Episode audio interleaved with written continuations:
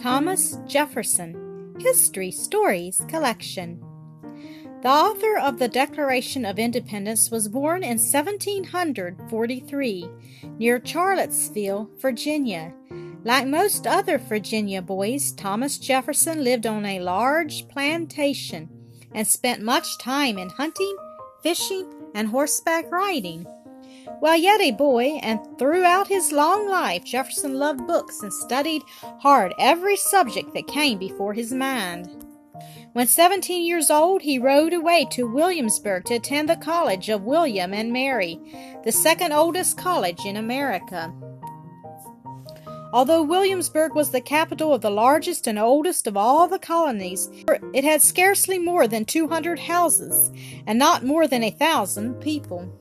But it was a wonderful town in Jefferson's eyes, although it had but one main street.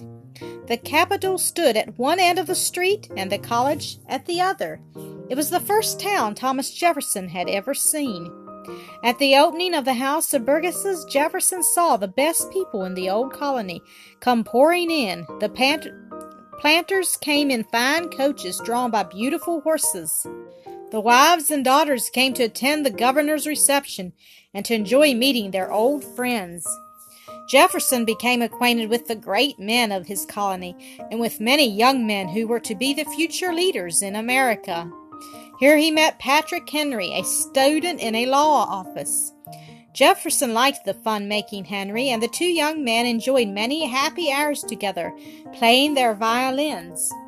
After his graduation, Jefferson remained in his old college town to study law in the office of one of Virginia's ablest lawyers. Henry often lodged in Jefferson's rooms when he came to attend the meetings of the Burgesses. When Henry made his stirring speech against the Stamp Act, Jefferson stood in the doorway of the house and listened spellbound to his friend's fiery eloquence.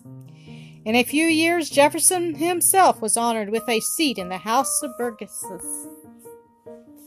He immediately took a leading part in opposing the tax on tea. The king's governor became angry and sent the members of the House of Burgesses home.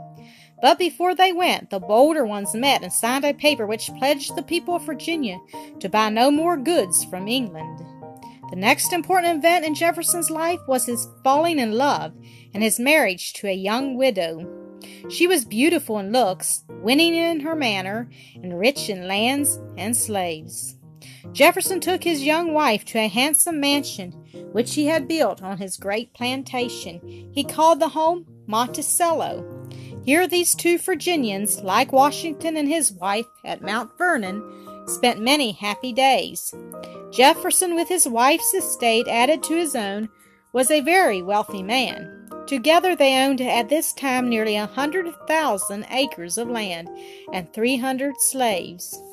But stirring events took Jefferson away from the quiet life at Monticello. After his marriage, he went to the meeting of the Burgesses, and there, with other leaders, formed a committee of, con- of correspondence. This committee wrote to the other colonies to get news of what the leaders were doing and to tell them what the men of Virginia were planning to do. Each of the other colonies appointed committees of correspondence. They kept the news going back and forth as fast as rapid horsemen could carry it. These committees had a strong influence in uniting the colonies against England. In 1775, the Burgesses chose Thomas Jefferson, Richard Henry Lee, and Benjamin Harrison as delegates to the Continental Congress in Philadelphia. In this Congress, Richard Henry Lee made a motion declaring that the thirteen colonies were free and independent of Great Britain.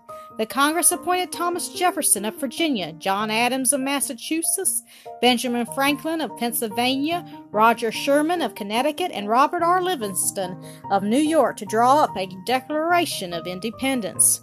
When these great men met to talk over the Declaration, the others urged Jefferson to do the writing, for he was able to put his thoughts on paper in plain, strong words. How important that the Declaration should be well written and should contain powerful reasons for breaking away from England and setting up an independent government. A large number of people in America were opposed to separating from England. Besides, good reasons must be given to those brave Englishmen who, like Pitt and Burke, had been on our defenders in Parliament. When Jefferson showed what he had written, the others liked it so well, only a few words were changed.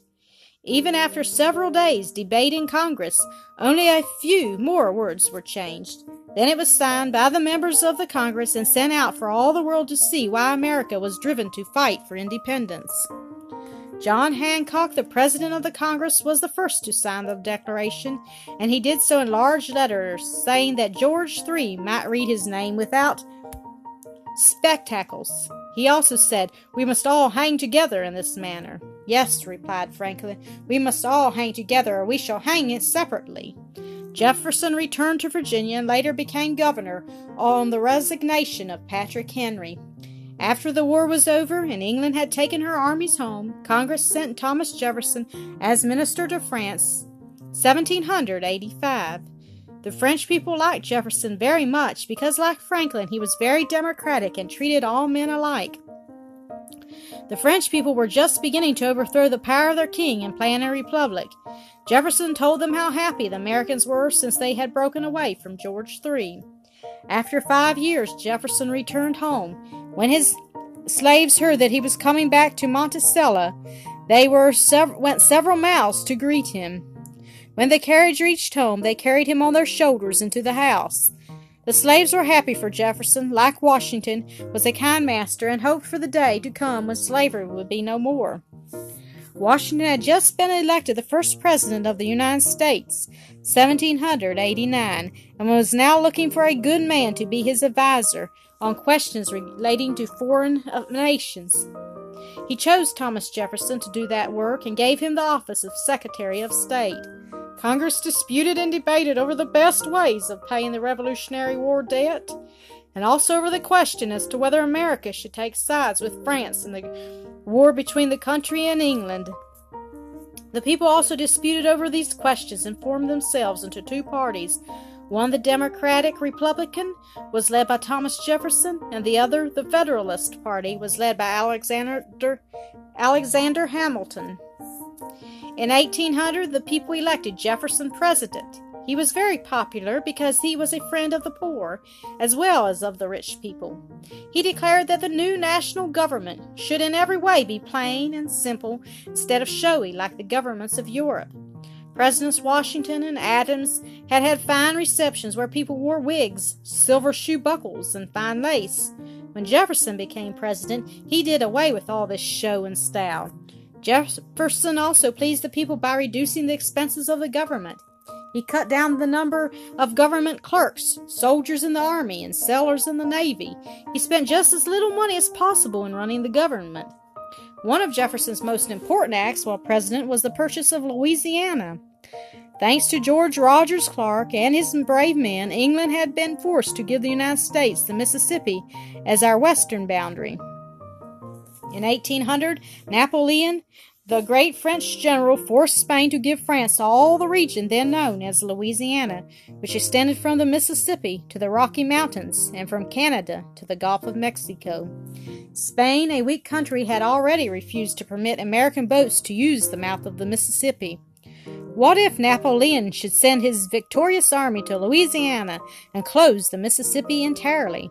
Jefferson saw the danger at once and sent James Monroe to Paris to help our minister Robert R. Livingston, one of the signers of the Declaration of Independence, buy New Orleans and a strip of land on the east side of the Mississippi River near its mouth. Napoleon was about to enter on a terrible war with England and needed money badly. He was only too glad to sell all of Louisiana for $15 million. 1803.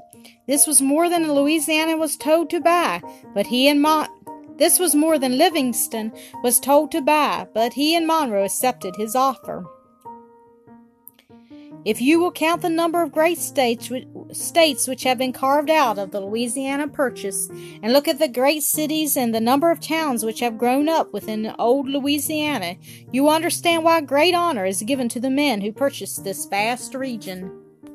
In the very next year, Jefferson sent out an expedition under the command of Meriwether Lewis and William Clark to explore this vast country of Louisiana.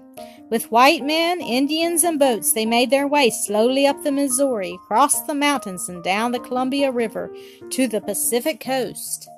The wonderful stories told by Lewis and Clark gave Americans their first real knowledge of parts of the Louisiana Purchase and of the Oregon region.